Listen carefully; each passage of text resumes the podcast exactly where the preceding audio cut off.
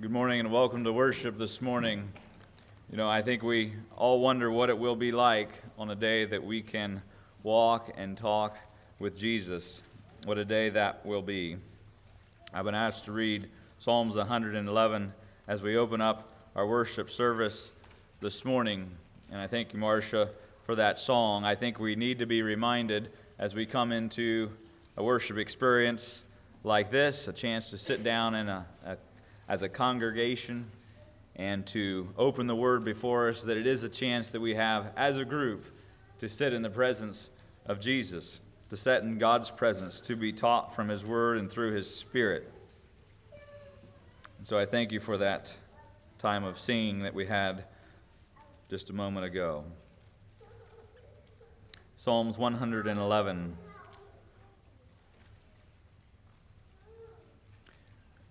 Realizing that as, as David writes these, these psalms, it is an expression of his, of his love, an expression of praise and honor to God. It's an expression of his heart. And I think we realize that, but uh, I think it's also important to realize that this is inspired. And so it isn't just David's response, it's not just a, an emotion that he has in his heart. This is, these are God's words as they come to us today. We'll simply read through this and offer some comments as we go. It says, Praise ye the Lord. I will praise the Lord with my whole heart, in the assembly of the upright, and in the congregation. And I'll just stop there. There's a whole section here that goes together in a minute. But recognizing that that's what we are doing today. Um, a lot of times when we think of of praise. And of course, we, I think we had a, a good sermon on that last weekend. We think of it in the sense of verbal expressions or, or singing or some sort of a, a noise or a physical manifestation that, w- that we would do, and we offer praise to God. But any praise that is real in our hearts, I think we recognize it, that it, it, is, it is more a function of, of an internal response. It isn't necessarily something that is on the outside. Certainly it comes out. I mean, if we care about someone and we love someone, we'll show that in some regard. But he starts off simply recognizing the fact that he is expressing this with his whole heart. And um, recently, uh, that has been something that's been on my heart. Uh, just the, the uh, simple expression of wanting to follow God with all of my heart, soul, and mind, and wondering what that looks like. How is it that I can follow God with all of my heart. But he says here that he's praising God in a group. And so that's what we are doing this morning. It's a chance for us to come together. And I hope in your hearts that you can do that, that you come here seeking God, that you feel his presence in our midst, that we are here. The next number of verses talks about the works of the Lord, and it, and it lists a number of different works and, and attributes of it. Starting in verse 2, it says, The works of the Lord are great sought out of all them that have pleasure therein. His work is honorable and glorious, and his righteousness endureth forever. He hath made his wonderful works to be remembered. The Lord is gracious and full of compassion. He hath given meat unto them that fear him. He will be ever mindful of his covenant. He hath shewed his people the power of his works, that he may give them the heritage of the heathen. The works of his hands are verity and judgment. All of his commandments are sure. They stand fast forever and are done in truth and uprightness. The idea of his works stood out to me, and, and um, when I think of the works of, of God, I first of all go to creation, just simply the things that we see around us, the patterns of life, and of course, we're seeing fall and, and its colors or, or the fading of fall and winter coming. But that's not exactly what he, he talks about here. He's talking about the, the works in our hearts, he's talking about the, the attributes of God. And as our Sunday school class, I assume the other adults were studying the same, talked about the work of God and his resurrection and the power over death and the hope that that gives us, and the fact that this life is not a life that ends at death, it is a life that goes on, and he has the power over life and death. And so his judgments or his, his life uh, uh, gives us life. In verse 7, it says, The works of his hands are, are verity and judgment, or you could just simply say faithfulness and truth. Those works are, are something that I think we need to rely on. I need to rely on, recognizing that I can make a lot of judgments and calls and, and uh, um, be rather cynical sometimes in life and, and think I understand things. But to recognize that if I want to know what is really true and what's true judgment uh, and truth on a matter, there's only one source of that, and that is through God and by His Holy Spirit in our lives and through His Word. He finishes off this psalm and simply says, He sent redemption unto His people. He hath commanded His covenant forever. Holy and reverend is His name. The fear of the Lord is beginning of wisdom. A good understanding have all they that do His commandments. His praise endureth forever. Two things out of that. Uh, one thing that um, is simply saying, doing His commandments. Um, too many times I, I want to intellectualize things and make them just about my head and, and never about what I do. Um, but he says we need to do things. And so, what is it that I need to do in following his commandments? And, and finally, it finished up by saying, His praise endureth forever. It, he doesn't need my, my praise. His praise is always going to be here. The creation will praise him, the, the heavenly host will praise him. His praise is something that is not dependent upon my words or my actions but he does expect a response from me in praise to him. Are there any prayer requests this morning before we go to prayer? And I'll simply ask uh, Tom if he would lead us in prayer. Any prayer requests?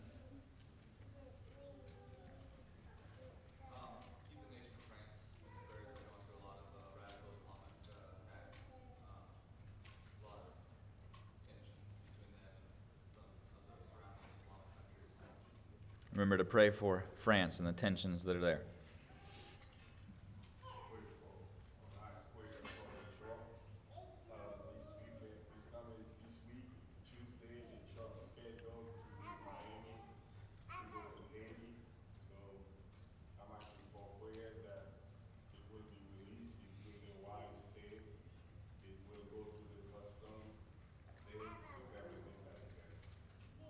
Pray for the uh, Haitian truck as it leaves Miami this coming Tuesday and, and all the things that needs to go on there.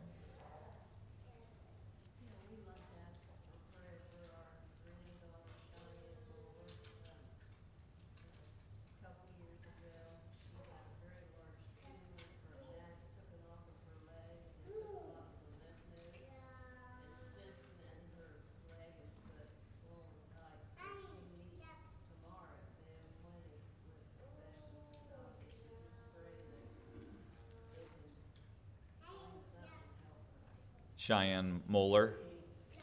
Okay, for her health concerns there and a, and a meeting this week with the doctors.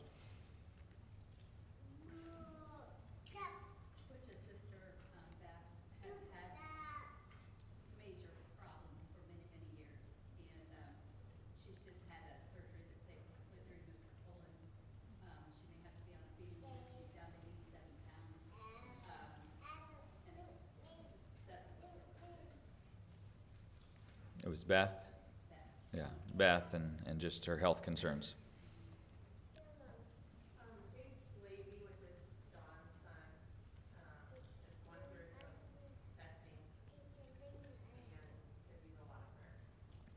Prayers for Chase Levy.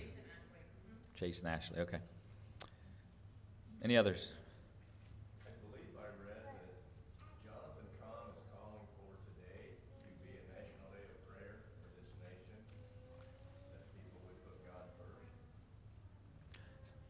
So just a reminder for uh, Jonathan Cahn called for a day of prayer for today to put to, uh, how'd you say that? Put God first? Yeah. Okay. Let's go to prayer.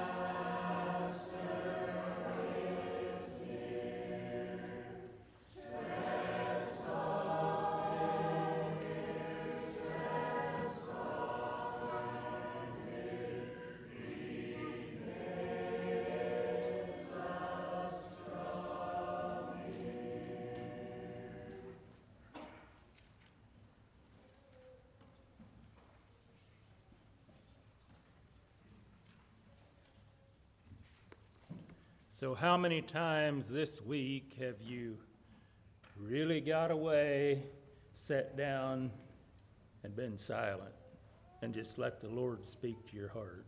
Thank you. You know, I think sometimes we are so consumed we don't have time or take time to let the Lord speak to us.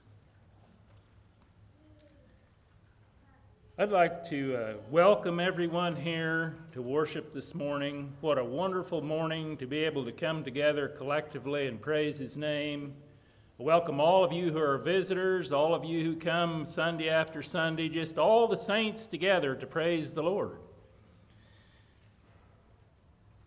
I just thought about the first verse here that Brother Zach read to us.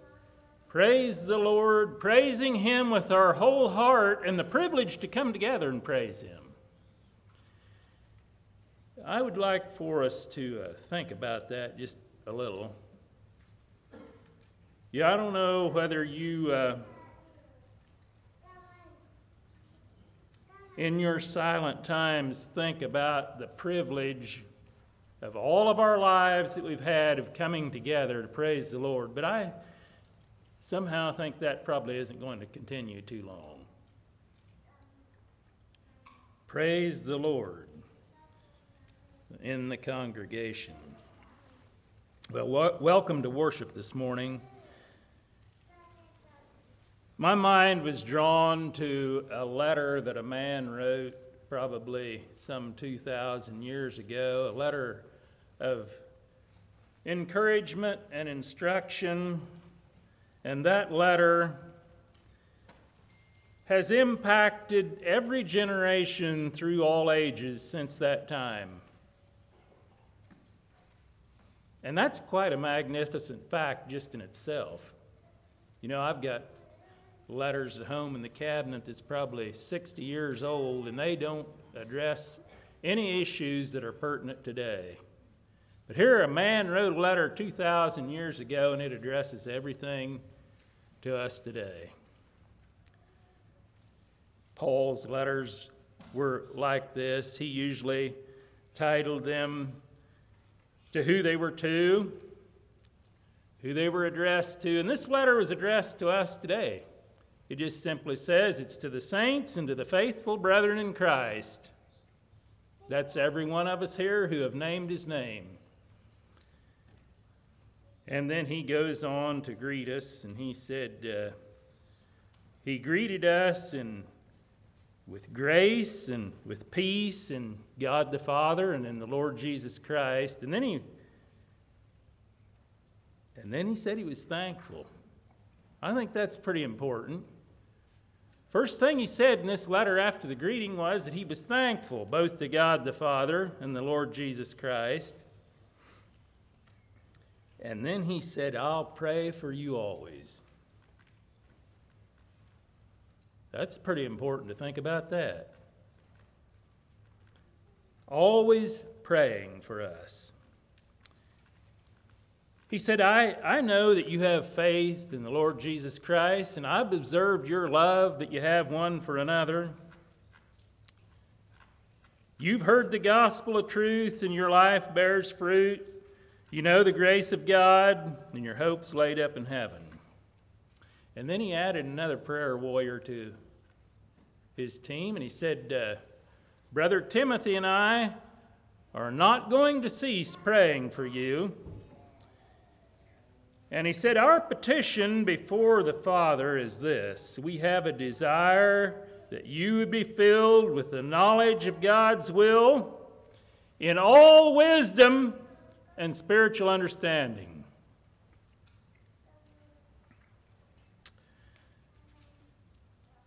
The last time we shared here with a message, we shared a message about the source of wisdom. Where can wisdom be found?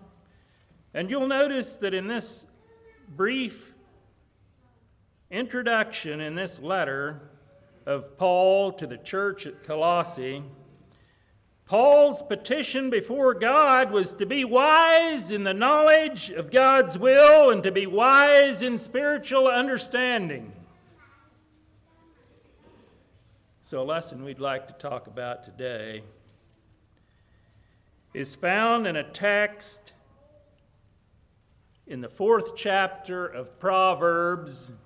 There are just two words in one of those verses that says, Get wisdom. And then it's followed by another verse and it says, Words like this Wisdom is the principal thing. Get wisdom. The principal thing means something that is utmost importance, a fundamental and foundational truth upon which other virtues are based and developed. I want to entitle the message this morning, How is Wisdom Obtained?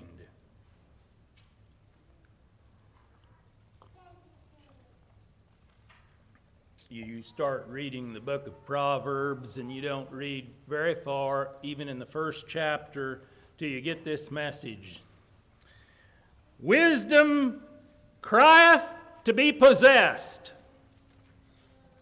And then a couple of chapters later, it's followed by Happy is the man that findeth wisdom.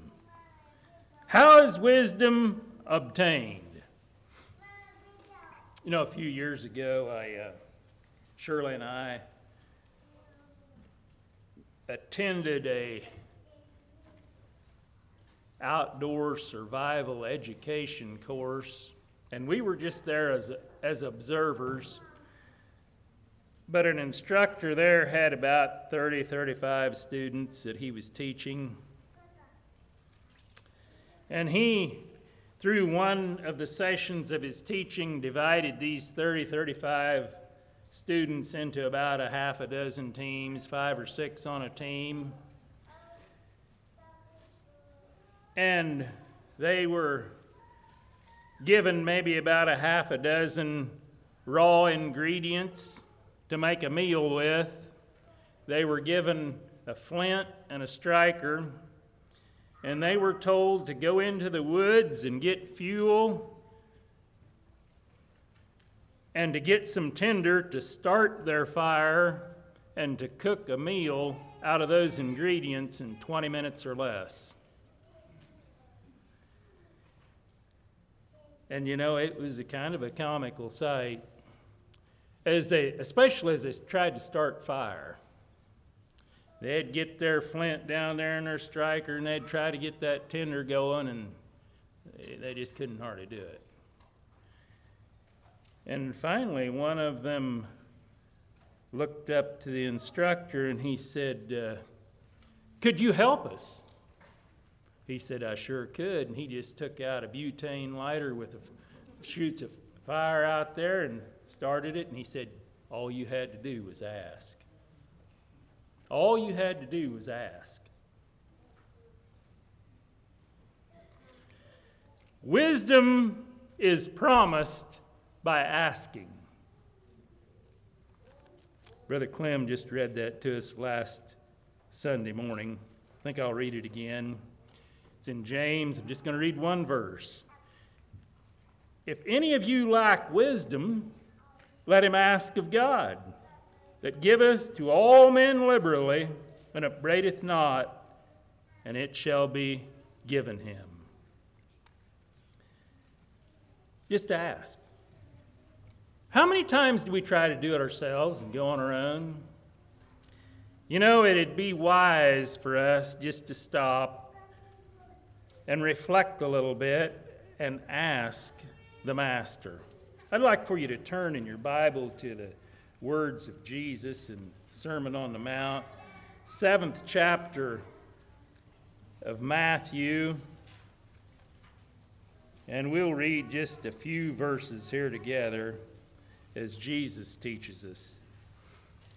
Matthew 7, we're going to start in verse 7. Ask, and it shall be given you.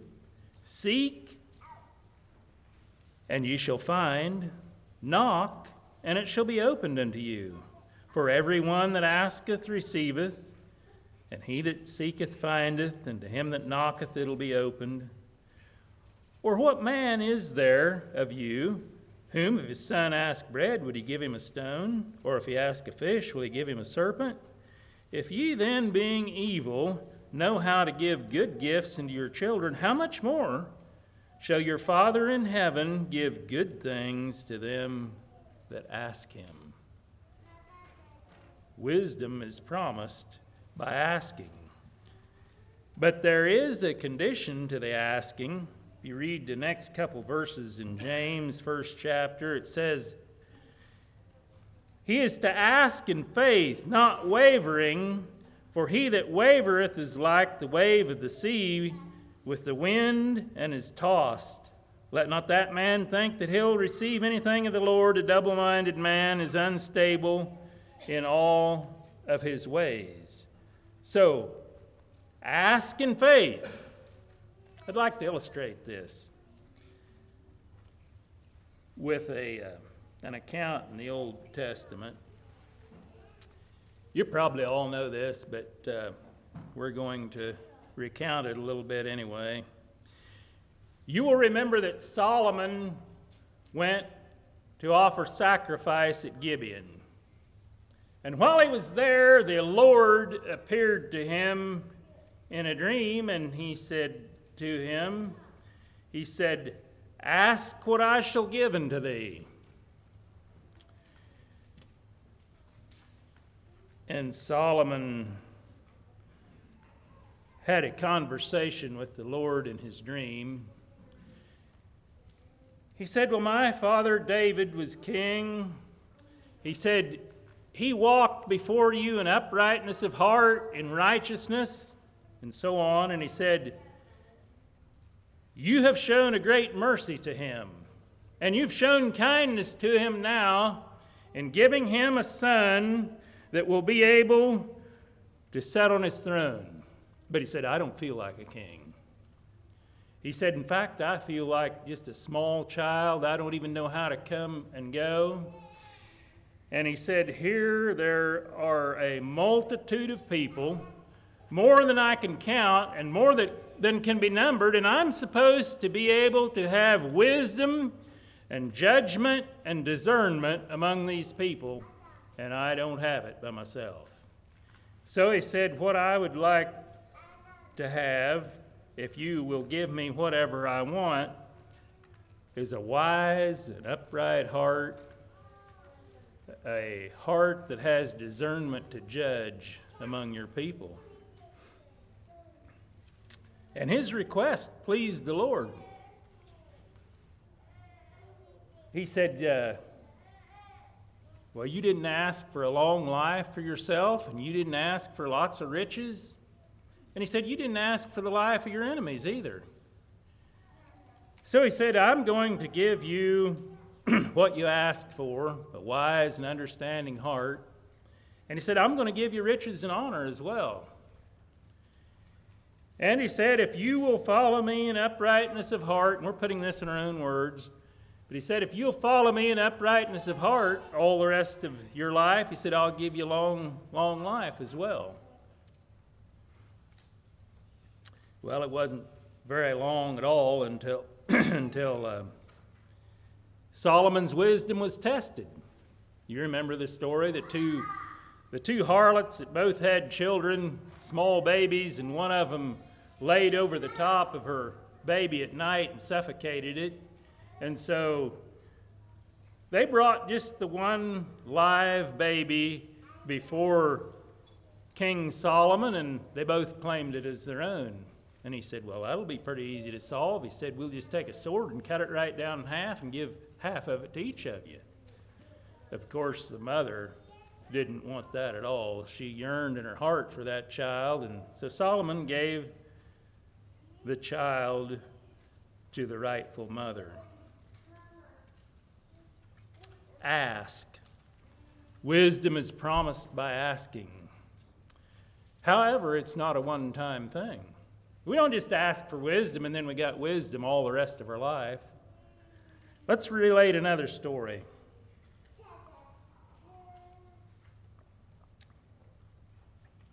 Joshua came into the promised land and he had all of the children of Israel with him, and he met up with a stronghold. The city of Jericho had walls around it.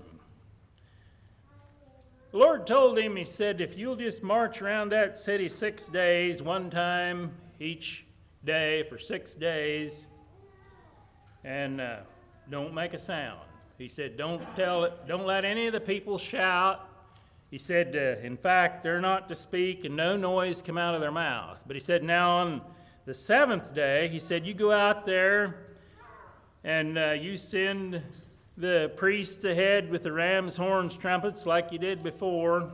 And he said, whenever you went around there seven times, and the ark of the Lord was, was with them as well, he said, You blow, have the priests blow the trumpets, and then all of the people shout. And so Joshua did like the Lord commanded him. And the walls came down, and they went in there and utterly destroyed all the people except for Rahab and her household. Well, that worked out pretty well. So the next little town they come to is just a little thing, just Ai. Didn't there's only just a few people there, and uh, they counseled together and said, "Well, there's no use for us to go out there with a whole bunch of men. Three thousand men would be a plenty to take that city." So that's what they did. They went out there, three thousand men, and they were ambushed and defeated. What was the problem? They didn't ask the Lord.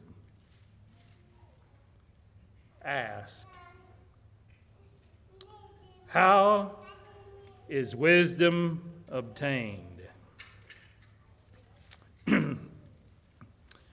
that chapter that Brother Zach read to us, in the last verse, it says that wisdom is obtained, it is possessed by fearing the Lord.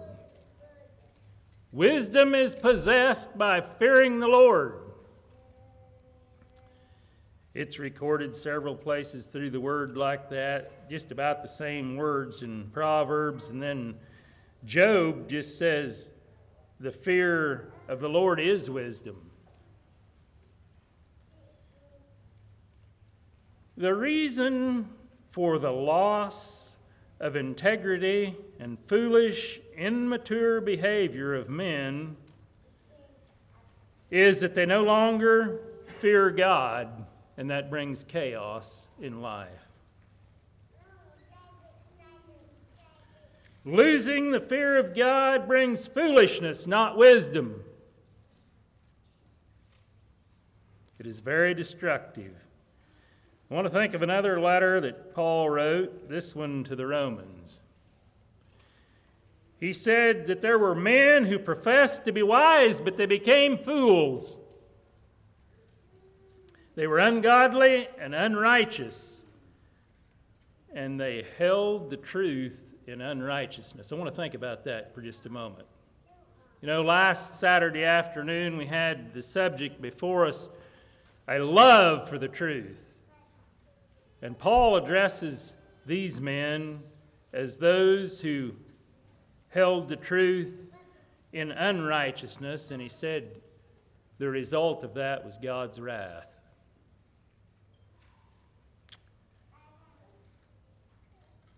I listened to a news account probably, oh, a month or six weeks ago, just on in the morning on the way to work and just caught part of it. But it said in, in Montgomery County, at that time anyway, there'd been 25 COVID deaths. And you know, that caused great alarm and extreme measures were taken and there were a lot of restrictions set in place. And then the newscaster said in the next sentence, he said, during the same length and period of time as the 25 COVID deaths, there were 900 abortions in Montgomery County. 900 murders accepted by society. Something to clear upside down with man's thinking. You know, I've wondered How is it that God can continue to spare his wrath and stay it? I guess it's probably not a new thought. If we read back in the prophet Isaiah, he wrote words like this He said, Woe unto them that call good evil and evil good, that put darkness for light and light for darkness, that put bitter for sweet and sweet for bitter. Woe unto them that are wise in their own eyes and prudent in their own sight. You know, just as a side note, I would like for you to look through the Bible and look up all of the values you can find there in the Word that the fear of God brings to you and be wise.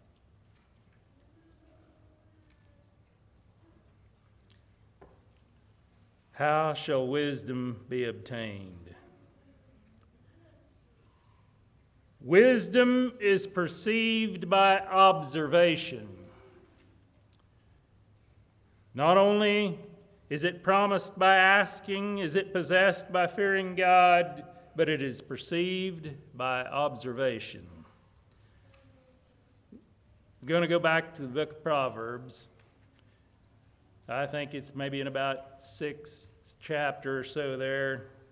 The writer says, Go to the ant and be wise. So we're going to turn in our Bibles, if you will, to the 30th chapter of Proverbs. Proverbs 30, verse 24. Wisdom is perceived by observation. There are there be four things which are little upon the earth, but they are exceedingly wise. The ants are a people not strong, yet they prepare their meat in summer. Let's just think about that. What do you get out of that verse? Probably there are a lot of things, but ants are wise to prepare. You know, God spent centuries with the prophets proclaiming messianic prophecies to prepare the people for Jesus. John the Baptist preached for a while to prepare the people for the message of Jesus. As those who come after, we should prepare in wisdom to witness for God's kingdom. The ants, wise to prepare. Let's go to the next verse. The conies are but a feeble folk, yet make they their houses among the rocks. The conies are wise to be protected from evil. Thought about this this morning as Brother Cody talked to us.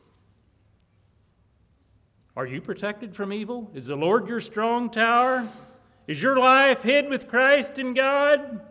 Are you protected by the blood? Have you been anointed by the Holy Spirit? Are you wise to be protected from evil?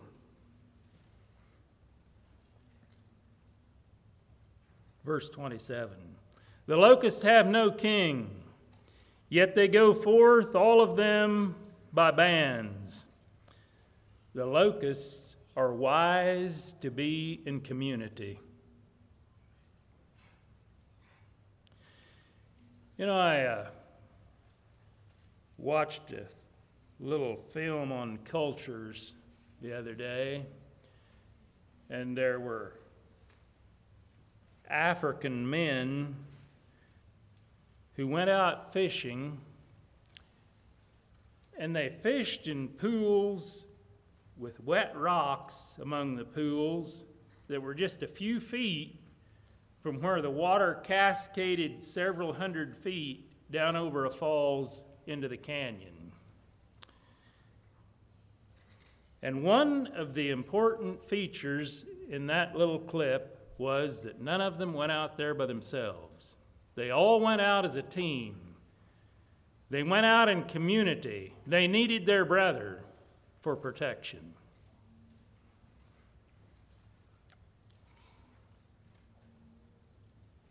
I don't see any place in the Bible where it really encourages individualism.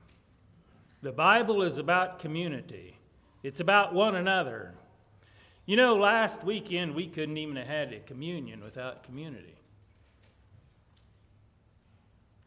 Are we wise to be in community? Verse 28 The spider taketh hold with her hands as, and is in kings' palaces. The spider is wise to stay focused. Don't be distracted. Several years ago, we were more in connection than we are now with a family that would have been about our age. They had two sons about the same age as our two boys. And they liked, this family especially, liked baseball. And so, as they played and trained for baseball, their dad played with them, and one day the older son was trying his hand at pitching. And uh, he decided that he would uh, wind up and burn a fastball to his dad. And he did that, and for some reason, right during that time, his dad's attention got diverted for just a moment, and he lost all of his front teeth. And you know, that's maybe it's not real humorous, but that's, that's a true event. But that's just a natural thing. But you know, if I'm distracted spiritually, it'll be an eternal thing. Don't be distracted. The man lost all of his front teeth just because his attention was diverted for a moment.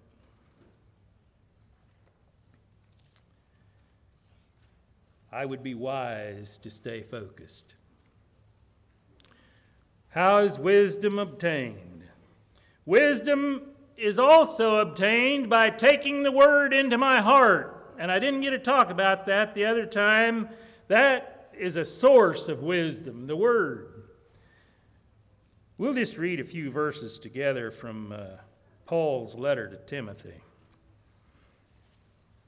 Second book that he wrote him, third chapter has words in it like this from the 15th verse and that from a child thou hast known the holy scriptures which are able to make thee wise unto salvation through faith which is in Christ Jesus. All scriptures given by inspiration of God, profitable for doctrine, reproof, correction, instruction in righteousness, that the man of God may be perfect, thoroughly furnished unto all good works.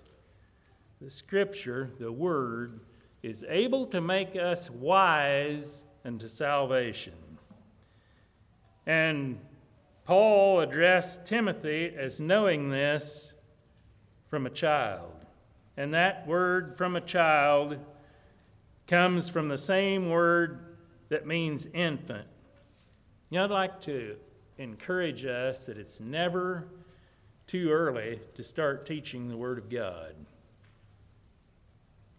You know, I think here in a few weeks, we're planning to have a prayer time here in a service where we'll pray over people so that the Lord will empower them to be wise as they live life and instruct their families. You know, I'd like for you to. Uh, not just wait till that's a public time. I'd like to exercise this in your families, and especially we didn't we didn't have this training when we had children, but We practice this with our grandchildren. When the baby is still in the womb, lay your hands on there and pray for them.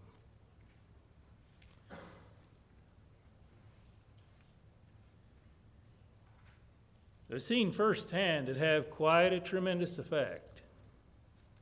It's never too early to take the Word into our hearts.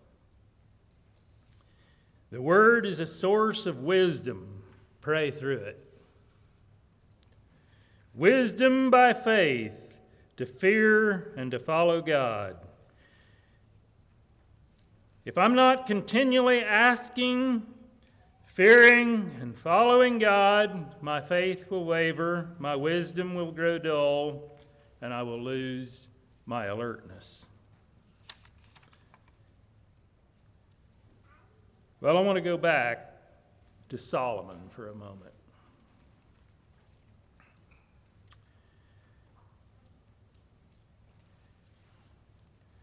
Maybe I'll turn back there and get the verses I want.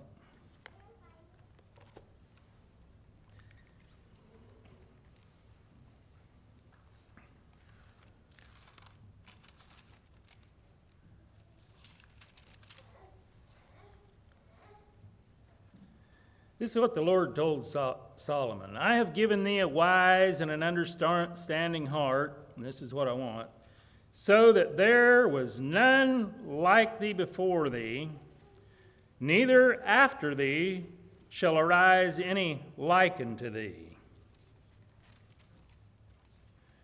And God gave Solomon wisdom and understanding exceeding much, and largeness of heart even as the sand that is on the seashore. But you know what? Solomon did not surrender his all to God. If I don't give every area of my life to the Lordship of Christ, I will start, struggle to apply wisdom in my life.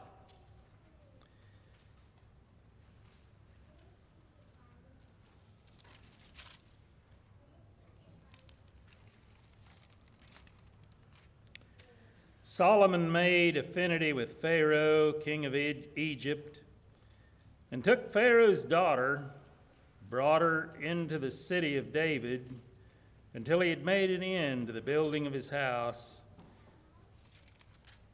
and the house of the Lord and the wall of Jerusalem round about. So Solomon ignored God's plan for Israel and he made alliance with Egypt. You know, there are probably some areas in my life that I kind of like to cozy up to that I really know I shouldn't. I was going to elaborate on that a little bit, but I don't think I will do that. I'll let you do the thinking. You know, Solomon's seemingly small crack in his lack of wisdom grew into a great chasm. Have I really given my all to God to let Him teach me? But King Solomon loved many strange women together with the daughter of Pharaoh women of the Moabites, the Amorites, the Edomites, Zidonites, and the Hittites, of the nations concerning which the Lord said unto the children of Israel, you shall not go into them, neither shall they come into you, for surely they will turn away your heart after other gods. Solomon clave into these loves. And he had 700 wives and 300 concubines, and his wives turned away his heart.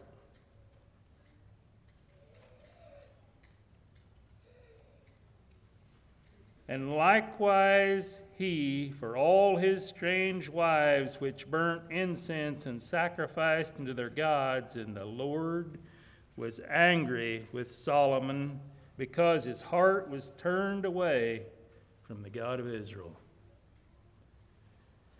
Idolatry is not wisdom. Ask, seek, Knock in faith and believe and know that God wants to impart His wisdom to you. We didn't talk much about seeking. Read 15th chapter of St. Luke. You find the lost sheep, the lost coin, lost son. You know, the son came home. There's a slight possibility that the sheep might have been able to return, but the coin had to be sought for. Seek wisdom, study the word, and be wise. How is wisdom obtained? It's promised by asking in faith, it is possessed by fearing God, it is perceived by observation, and it is obtained by taking the word into my heart. Well, I haven't talked about the value of wisdom or the practical life application of it. But I'd like for you to think about those things. What we've shared with you today, we've shared mainly because it's a struggle in our own lives. I've found that's usually the way the Lord speaks through me is when He speaks to my heart about my own struggles. So, blessings in your coming week as the Lord imparts his wisdom unto you. Bless his name.